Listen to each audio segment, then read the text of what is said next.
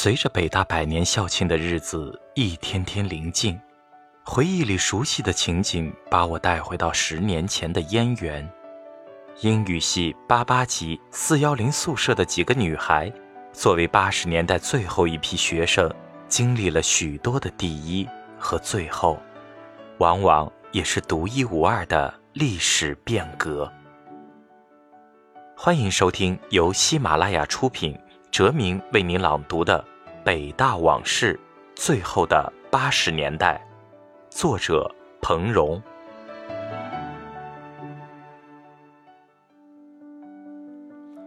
英语系八八级的几个女孩子，七，像自从和静调换了宿舍，就是四幺零的正式成员了，像是四幺零公认的最任性。最天马行空的一位，他可以因为看本书着了迷而不去上课，他可以因为突然想回家而在下了晚自习之后坐两个多小时的公共汽车往家赶。像的衣服也一律符合他的性格：夹克衫、牛仔裤、旅游鞋，永远的无拘无束。但是在毕业前找工作的那段日子里，向的妈妈。为了配合他参加面试，却给他买了一身相当淑女味的衣服：花衬衫、十步裙、高跟鞋。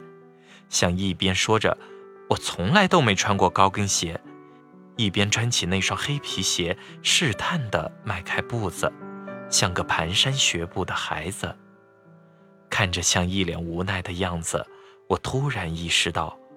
我们就要告别四年无拘无束的校园生活了，在这里，我们是孩子，可以自由自在地塑造自己的个性，可以干出许多离经叛道的事情，任由别人评说。而走出校门，我们就是成人了，